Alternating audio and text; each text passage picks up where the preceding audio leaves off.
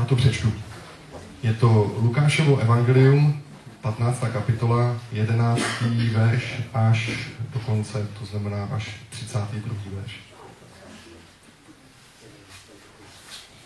Ježíš tam má takovou sérii různých podobenství a tohle je jedno z nich. Říká, jeden člověk měl dva syny. Ten mladší řekl otci, otče, dej mi díl majetku, který na mě připadá. On jim rozdělil své jmění. Po nemnoha dnech mladší syn všechno zpeněžil. Odešel do daleké země a tam rozmařilým životem svůj majetek rozházel. Když už všechno utratil, nastal v té zemi veliký hlad. A on začal mít nouzy. Šel a uchytil se u jednoho občana té země. Ten ho poslal na pole pást vepře. A byl by si chtěl naplnit žaludek slupkami, které žrali vepři, ale ani ty nedostával. Tu šel do sebe a řekl, jak mnoho nádeníků mého otce má chleba na zbyt a já tady hynu hladem. Vstanu, půjdu ke svému otci a řeknu mu, Otče, zhřešil jsem proti nebi i vůči tobě. Nejsem už hoden nazývat se tvým synem. Přijmi mne jako jednoho ze svých nádeníků. I vstal a šel k svému otci. Když byl ještě daleko, otec ho spatřil a hnud lítostí běžel k němu, objal ho a políbil. Syn mu řekl, Otče, zhřešil jsem proti nebi i vůči tobě, nejsem už hoden nazývat se tvým synem. Ale otec rozkázal svým služebníkům, přineste i hned nejlepší oděv a oblečte ho, dejte mu na ruku prsten a obuv na nohy. Přiveďte vykrmené tele, zabijte je, hodujme a buďme veselí protože tento můj syn byl mrtev a zase žije. Ztratil se a je nalezen. A začali se veselit. Starší syn byl právě na poli. Když se vracel a byl už blízko domu, uslyšel hudbu a tanec. Zavolal si jednoho ze služebníků a ptal se ho, co to má znamenat. On mu odpověděl, vrátil se tvůj bratr a tvůj otec dal zabít vykrmené tele, že ho zase má doma živého a zdravého. I rozhněval se a nechtěl dovnitř. Otec vyšel a domluval mu. Ale on, on, on odpověděl, tolik let už ti sloužím a nikdy jsem neporušil žádný tvůj příkaz. A mě si nikdy nedal ani kůzle, abych se poveselil se svými přáteli. Ale když přišel tenhle tvůj syn, který s děvkami prohýřil tvé mění, dal si pro něho zabít vykrmené tele. On mu řekl, synu, ty jsi stále se mnou a všechno, co mám, je tvé. Ale máme proč se veselit a radovat, protože tento tvůj bratr byl mrtev a zase žije. Ztratil se a je nalezen. To je úžasný příběh. Jeden, jak říkal Jirka, jeden z takových úplně nejdojemnějších příběhů, který nám ukazuje na Boha a na církev. Uh, já nevím, co vedlo toho mladšího bratra, že šel za otcem a že ho požádal, aby mu vyplatil jeho podíl. Ale dokážu si to trošku představit. Není to pro mě úplně jednoduché, protože já jsem starší bratr, má sestra je o pět a půl let mladší než já. A já jsem vždycky hrál takovou roli toho velkého bratra. A sestra šla studovat stejnou školu jako já do Prahy, takže jsem jí mentoroval, ukazoval jsem jí, jaké kredity si má dát, jaké předměty si má dát, jak si má poskládat předmět. Potom jsem jí, tím, že už jsem pracoval, tak jsem jí dával všechny svoje stravenky, abych ji takhle podpořil. Dával jsem jí, platil jsem jí nějaké různé stavební spoření a snažil jsem se o ní pečovat. A, um, potom, asi před 6 lety, moji rodiče se rozhodli, že prodají uh, dům který, který naše rodina měla. Byla to velká vila v Kunčicích pod Ondřejníkem a rodiče už neměli peníze na rekonstrukci a, a tak se rozhodli to prodat. A já jsem do toho nastoupil, zařídil jsem všechny věci, sehnal jsem kup, e, kupce na tu nemovitost a tím, že část toho, té nemovitosti nebo té vily byla napsána na mě, část na sestru, tak jsem, tak jsem jako měl takový pocit, že to musím nějak rozdělit, i ty finance, takže jsem to navrhl, nějaký, jak, jak to rozdělit. A měli jsme rodinnou radu, kde jsme se všichni setkali, já jsem tam přednesl a sestra se rozbrečela. A já jsem vůbec nevěděl, co se děje. Já jsem si říkal, teď z mého pohledu to bylo ještě vstřícné, to byl velmi spravedlivý návrh, jako vůči ní vstřícný ještě. A ona se rozbrečela a ptal jsem se, co se děje a ona řekla, že už má dost toho mého mentorství, jak všechno, jak všechno řídím, jak všechno, jak všechno ovládám a že už prostě toho má plné zuby a já jsem tam seděl úplně jako opařený. Říkal jsem si, tak co, co, co se to děje? Jako, já se snažím být ten nejlepší starší bratr a uvědomil jsem si úplně, že jsem vstoupil do role jejího otce. Tím, že můj taťka nebyl úplně aktivní v tom procesu, že mi důvěřoval, nechával to na mě, tak já jsem ho úplně přeskočil. A když jsem si to uvědomil, tak to pro mě nebylo lehké. Musel jsem z toho činit pokání a říkal jsem mým rodičům, já všechno dávám tady na stůl. Vy rozhodněte, jak to rozdělit. A se omlouvám. Sestře jsem se omluvil až několik let potom, to mi, to mi uh, nedalo, abych to udělal hned. Ale uh, moji rodiče víceméně udělali to rozhodnutí, že rozdělili to tak, jak já jsem navrhl. Ale myslím si, že to bylo důležité v tom, že jsem dal najevo, že už nechci hrát tu roli staršího bratra. A musím se přiznat, ale to je možná na jiné kázání, že už nehraju roli staršího bratra, ale nevím, jakou roli mám hrát vůči svojí sestře teď. Takže náš vztah je takový neúplně, neúplně eh, čistý, ale to je, o tom nechci mluvit, jenom spíš o tom, že eh, takové, jako dokážu se vcítit do toho mladšího bratra, že možná, že důvod, proč se rozhodl odejít od svého otce, byl ten starší bratr. Další důvod, proč možná odešel, je, že si říkal, s otcem je nuda. A my jsme, když jsem uvěřil před 26 lety, tak eh, na Gimplu, tak my jsme se scházeli každý den po škole um, se skupinou křesťanů, kteří tam uvěřili u nás ve třídách, ve vedlejších třídách a četli jsme si Bibli. A když byly nějaké jarní prázdniny nebo nějaký týden volna, tak jsme jeli právě do té naší vily v Kunčicích pod Notřeníkem a to, tam jsme tam jsme měli takový zajímavý program, že jsme vždycky hodinu si četli Bibli, hodinu jsme si hráli hokej nebo šachy nebo něco a potom zase hodinu jsme si četli Bibli a tak dále, až dokud jsme neusli a někdy to bylo, že jsme třeba celou noc takhle jsme měli převrácený režim, přes den jsme spali, v noci jsme takhle si četli a hráli. A zrovna, protože jsme to jako brali postupně, tak zrovna vyšel Izajáš Jeremiáš. A nevím, Eh, jak vy, když čtete Izáše Jeremiáše, já jednak jsem tomu úplně nerozuměl, to, co jsme četli, a jednak jsem se fakt těšil na ty šachy a ten hokej, takže jsem to bral, že tu hodinu musím přežít, tu, tu nudu. A kým ve mně vznikl takový faleš, taková falešná představa, že s Bohem je nuda. A že s Otcem je nuda. A já jsem se netěšil na to.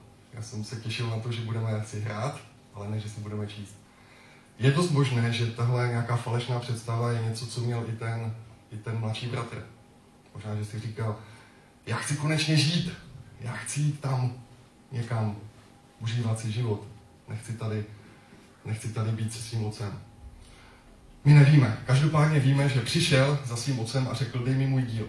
A kdybyste se podívali do starého zákona, do uh, páté knihy Možíšovi, tak tam bylo přesně stanoveno, jak otec má rozdělit ten majetek. vždycky ten nejstarší syn měl dostat dvojnásobný díl toho, co ti ostatní. Všichni ostatní měli dostat jako stejně. To znamená, když byly dva synové, tak na toho mladšího syna připadla jedna třetina majetku. Ten starší měl dostat dvě třetiny. A teď já si říkám, um, když ten majetek se rozděloval ne za života těch lidí, ale až po smrti. Takže bylo jasně dáno, jak to má dostat. Bylo v tom úplně, úplně to bylo jasné. Nebylo to jako dneska, že si vlastně může někdo určit, kdo má co dostat. Jo, bylo to jasné, transparentní, ale přijít za otcem a říct mu, rozděl svůj majetek už teď, tak to bylo něco jako mu říct, já už bych si přál, ať umřeš. Takže to bylo fakt velký nerespekt. Bylo to velmi neobvyklé. To, že ten mladší syn tam přišel, znamená, že musel být buď to úplně bezohledný, anebo fakt v tak zoufalé situaci, ať už toho staršího bratra, nebo z toho, že už nechtěl být s otcem, nebo že chtěl nějaký hříšný způsob života.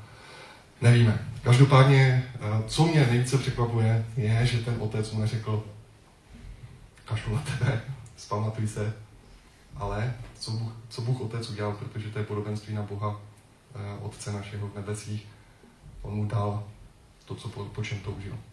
A někdy, když nám Bůh dává to, po čem toužíme, tak to není pro naše dobro. Protože ten jeho požadavek nebyl správný. Když se podíváme do Bible, tak vidíme, že je tam několik příkladů. Jeden z nich je, že když Bůh stvořil Adama a Evu, když je usadil do uh, zahrady, tak jim řekl, z jednoho stromu nesmíte jíst, ze všech můžete. A kam dal ten strom, ze kterého jim zakázal jíst? Kdo z vás si vzpomene? Do prostřed zahrady. Proč ho nedal někam na kraj? Proč vůbec byl v zahradě? Proč ho nedal mimo zahradu?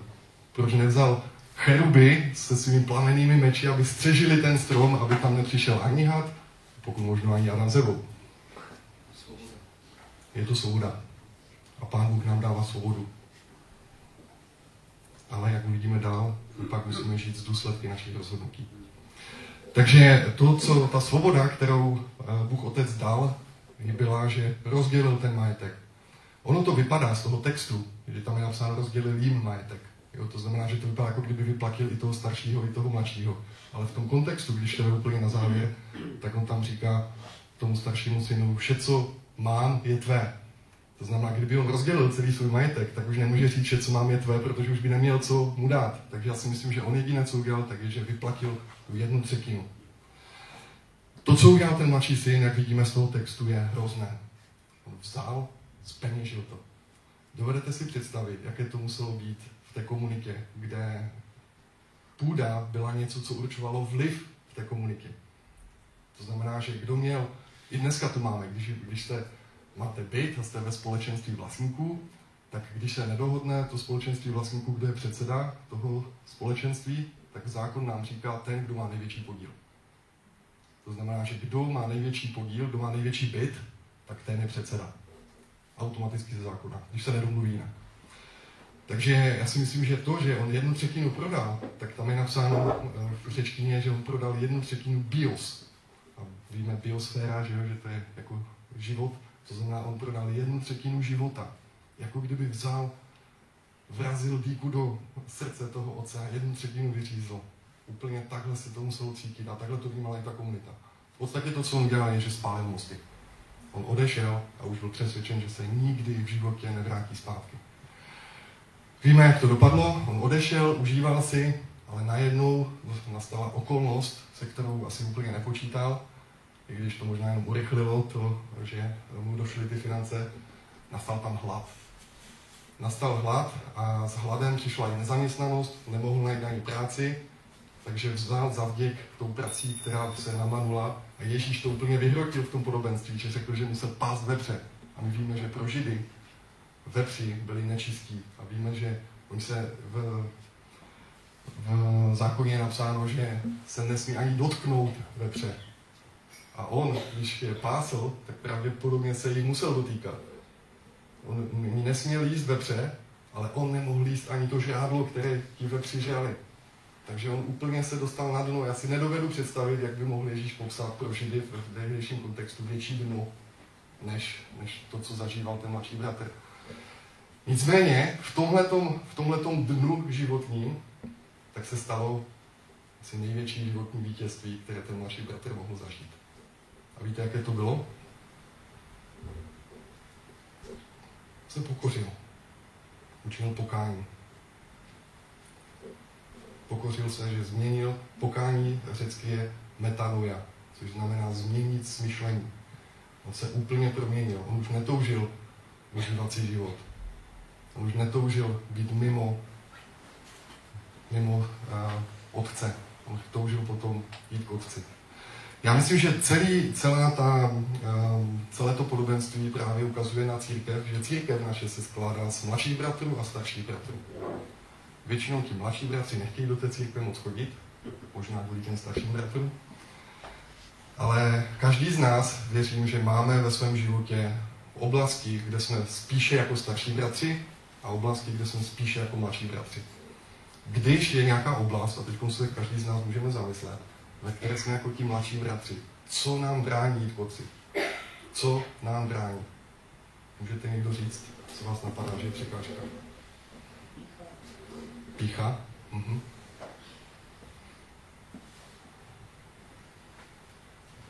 On se musel pokořit.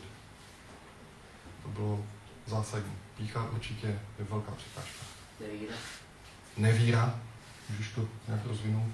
Nevěřím, že se může něco změnit, tak nic nedělám. Pasivita, že nevěří. Určitě. Co vás ještě napadá? Hřík třeba. Hm? Že, že, že jsem nějaký hřích a, a se toho. a Stud. Já si myslím, že to je obrovské. Stud je jeden z největších. Stydím se jít zpátky do císt. Stydím se jít zpátky do té komunity, kde jsem spálil mosty. Stydím se jít tam, kde jsem jednu třetinu bios mého otce zničil. Stud je velká věc. Strach. Přijme mě nebo nepřijme? Já už jsem zažil tolik odmítnutí, že další já už na to nemám sílu. Nebudu riskovat, že mě ten otec nepřijme. Raději tady umřu. V tom svém soukromém pekle. To jsou určitě myšlenky, které nás napadají. Ještě něco vás napadá?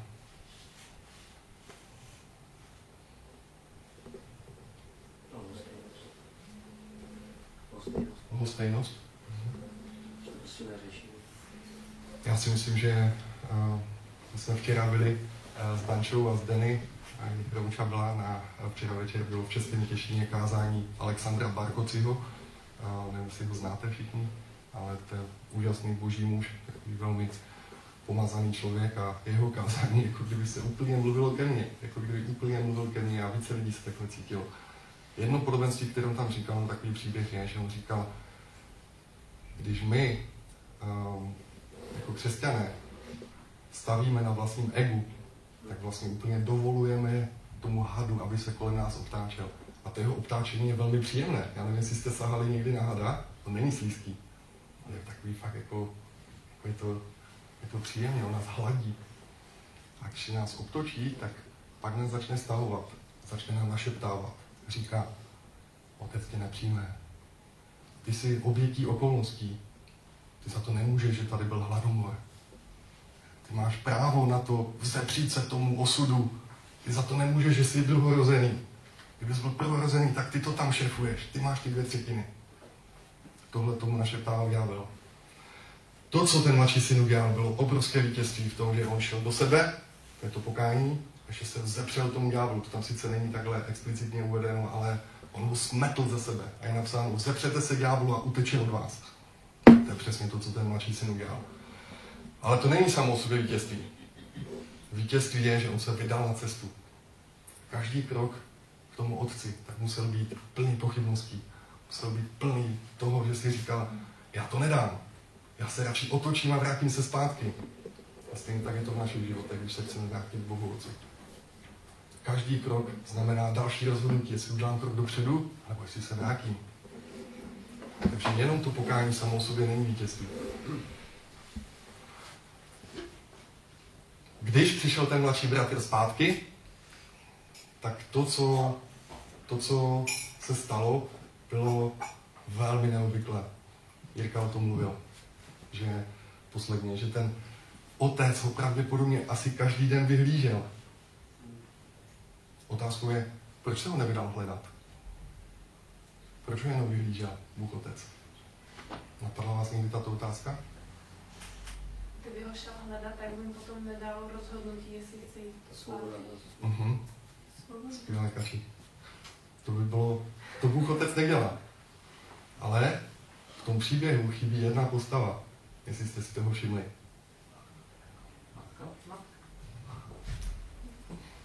No, to jsem úplně nevěděl. tak ještě další pokus. Chybí tam ten, kdo vyprávěl ten příběh. Chybí tam pán Ježíš, protože pán Ježíš je ten náš starší bratr, který není ten mentor, ale to je ten, o kterém, a když se podíváte do Bible jenom o pár veršů před, před tenhle ten příběh, tak Ježíš tam dává podobenství o uh, tak Lukáš 15.4. Máli někdo z vás sto ovcí a ztratí jednu z nich, což nenechá těch 99 na pustém místě a nejde za tou, která se ztratila, dokud ji nenalezne? To je doplnění toho podobenství o tom marnotratném synu. Pán Ježíš je ten náš starší bratr, který nás jde, jde hledat. Ten druhý bratr starší, jak o tom bude mluvit Pol příští týden, já si myslím, že to byla jeho role. On měl jít a hledat toho svého mladšího bratra. Ale on ho asi neměl úplně moc rád, protože zůstal doma. A možná byl spokojený, že teď se nemusí s nikým dělit. Takže uh, Pán Ježíš je ten, který jde za náma, jde do našich životů. Ale Pán Ježíš není násilný. My víme ze zjevení, že On je ten, který ťuká na dveře našich srdcí a čeká, jestli ho pozveme a budeme s ním večeřet. Jestli s ním budeme mít společenství večeře páně nebo ne. To je naše rozhodnutí. I v tomhle tom nám dává Pán Bůh svobodu. Ale Ježíš je ten, který nás vychází ven, aby nás přivedl k Otci. To je jeho role. To je důvod, proč Pán Ježíš přišel na zem. To je to, co je to doplnění toho, toho podobenství. A syn, když se vrátil zpátky a potkal se se svým otcem, tak otec nečekal na to, že tak co teda? Omluvíš se mi? Činil si pokání, jo? Nic takového tam nevidím v tom příběhu. Otec jde a dá, políbí ho, dříve než cokoliv stačí říct. Až potom ten mladší syn říká, Otče, zhřešil jsem proti nebi i vůči tobě. Nejsem už hoden nazývat se tvým synem. A co se stane? Bůh mu dá dary. Dá mu tři věci a já jsem přesvědčen, že tam je nějaká symbolika v tom, co mu dává, ale nejsem si úplně jist, že rozumím té symbolice. Možná, že tomu rozumíte lépe. Ale dostává oděv a tehdy, v tehdejší kultuře, nejlepší oděv patřil otci. To znamená, že když on tam vzal Bůh Otec, ten nejlepší oděv, který měl, tak jim vlastně říkal, já ti dávám něco, co je mé, já ti, já tě nejenom přijímám zpět, ale dávám ti svoji identitu, dávám ti zpátky synovství. Takže to tam vidím za tím, jako symbol za tím prvním darem. Druhý dar byl prsten. Možná někteří z vás máte prsten, já jsem chápal vždycky ten prsten jako pečetní prsten, že to je něco, co dává, jakože ty máš právo jednat mým jménem. Že, že to je zase zpátky k té identitě. Ale pak, když jsem si uvědomil, snubní prsten je něco, co vyjadřuje lásku, co vyjadřuje takový jako, jako smlouvu, spojení. Já si myslím, že to, že mu dal prsten, tak to byl výraz asi takové, takového zalíbení. Zalíbení v tom synu. Že on říkal, přesto všechno, co se stalo, všechno je zapomenuto. Mám zalíbení v tobě. A třetí dar, který dostává ten mladší syn, tak jsou boty. A my si dneska řekneme, no tak boty, ale tehdy nebylo obvyklé mít boty a otroci nenosili boty. To, že on přišel bosky, tak to znamená, že on byl opravdu, se dostal ze syna na otroka a přišel přišel zpátky a neměl ani na boty. Takže to, že mu pán Bůh dal boty, tak já si myslím, že je možná symbol něčeho, co pak vidíme v Efeským, kde je napsáno, že máme mít ty boty obuté k pohotovosti, nebo být připravení k evangeliu, ke sdílení evangelia. Takže já možná, ale neříkám, že tak musí být, vidím za, za těma botama, že mu říkal, ty máš své místo, já mám pro tebe nějaký úkol, mám pro tebe nějaké poslání, já tě chci někam vyslat, aby si něco takže já si myslím, že to co, to, co Bůh Otec udělal, je to, o čem mluví Dave Petty někdy, když říká o to boží otcovské srdce, že má čtyři komory, že jedna je láska, druhá je zalíbení, další je místo a třetí je identita. A že všechny tyhle ty čtyři věci v těch třech symbolech, které, nebo v těch třech darech, které dostal, jsou symbolicky obsaženy. Takže já si myslím, že to je jako, jak je nejenom beru na milost zpátky, jo, tak pojď, můžeš tady s náma být, ale on mu dává úplně všechno a to je milost. To, to není zasloužené, to je jenom milost. Já vám můžu garantovat, že kdykoliv přijdete, kdykoliv se necháte nebo necháme každý z nás přivést trůnu Božího Otce, Pánem Ježíšem, protože není na cesta než skrze Ježíše, tak vždycky pro nás Pán Bůh má dary. Úplně vždycky. A vždycky ten dar je to, co mluví přímo k nám. A vždycky je to pozbuzení.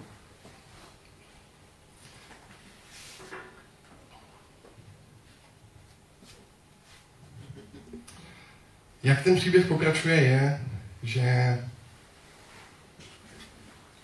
o tom bude mluvit příště Paul. Jak reagoval ten starší bratr je, že on odešel, nechtěl být s otcem. Čili tady vidíme, že to peklo, které si vytvořil mladší bratr, bylo mimo dům otce, ale to peklo, které si vytvořil starší bratr, byl taky mimo dům otce. On, se, on sám sebe odmítl pozvat.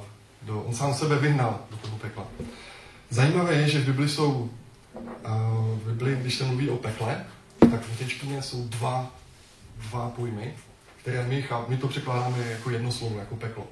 Ale v řečtině si je použito slovo Hades, což je identické jako v hebrejštině Sheol. A to jsou nějaké ty propastné tůně. To je něco, co je, to je to místo, kam, kam jdou po smrti ti, kdo jsou odděleni od Boha. Ale potom to druhé slovo pro peklo je Gehena. A to Gehena znamená, to je taky z hebrejštiny Gehinom, údolí syna Hinomova. A to je místo, které je v Jeruzalémě. Kdybyste dneska stáli na Olivecké hoře a dívali se tam na tu zlatou kupuli, tak po levé straně je údolí, které, se, které je úplně zastavěné vilkama, je to tam moc pěkné, ale to byste asi nehledali, že tam je místo, kde probíhaly ty nejhorší pohanské kulty, obětí, kdy přinášeli prvorozené děti a házeli je do pece, aby uctili bála. Takže to je místo, kde bylo tak hrozné místo, tam se děly tak hrozné věci, že to spontánně začali lidé nazývat údolí syna Hinova Gehinom a vznikla Gehena, což my překládáme jako peklo úplně stejně jako to Hades. Ale já vidím, že to je rozdíl. Protože já vidím, že to jedno peklo je v těch hodinách, ale to druhé peklo, ta Gehena, to je peklo v našich životech. A to je to, kam nás neposílá Bůh, ale my sami sebe tam vykážeme. Ať už jsme mladší bratři nebo starší bratři. Mladší bratr odešel do svého pekla, do své Geheny, protože nechtěl být s otcem, a starší bratr, který nikdy neudělal nic špatného, velmi morální člověk, tak se taky sám vykázal do Geheny toho, že nebyl součástí boho, otcovské slavnosti. Takže ať už jste starší bratři nebo mladší bratři, dávejme si pozor, abychom fakt se sami sebe nevykázali do Geheny. A to, co, to, co ten otec říká, a to je takové pro mě asi největší překvapení, když jsem se připravoval na tohleto. Všimněte si, že, on, že otec říká tomu staršímu bratru, vše, co mám, je tvé. On neříká, začínáme od nuly. Jedna třetina zase mladšímu bratru, dvě třetiny tobě. Z toho, co zbylo. On to neříká. Takže mladší bratr dostal obrovskou milost. Ale ta milost má své důsledky. A ty důsledky jsou na věčnost. Je napsáno, že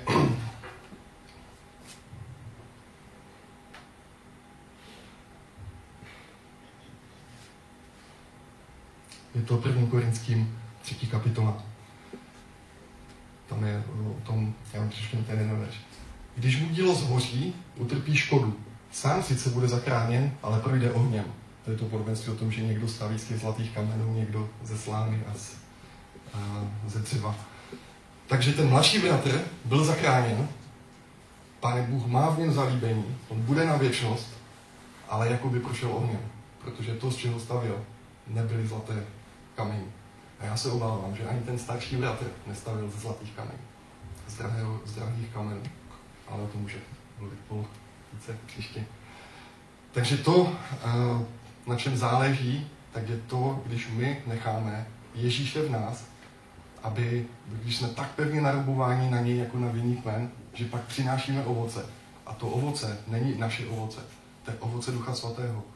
To je ovoce, když my potlačíme naše já, naše ego.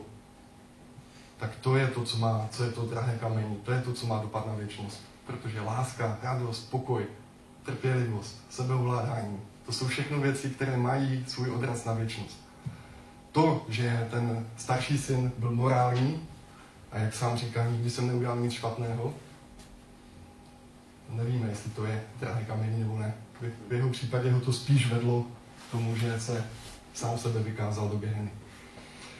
Ale uh, to, o čem já, to, co bych chtěla, by byl jako závěr z toho dnešního, z toho dnešního povídání a z toho dnešního příběhu o tom mladším bratrovi, tak je, že ať jsme kdekoliv v našich životech, jakkoliv vzdálení, tak vždycky nás Pán Bůh přijímá, když se vrátíme zpátky. Vždycky má pro nás dary. Vždycky má pro nás něco, co nás úplně, nás úplně dostane, jak, jak milosrdný on je. Ale jsou důsledky. Takže snažme se neopouštět trůn našeho Otce. Snažme se opravdu každý den zkoumat naše srdce, jestli jsme ve všech oblastech našeho života úplně narobování na Ježíše a jestli trávíme čas v jeho přítomnosti.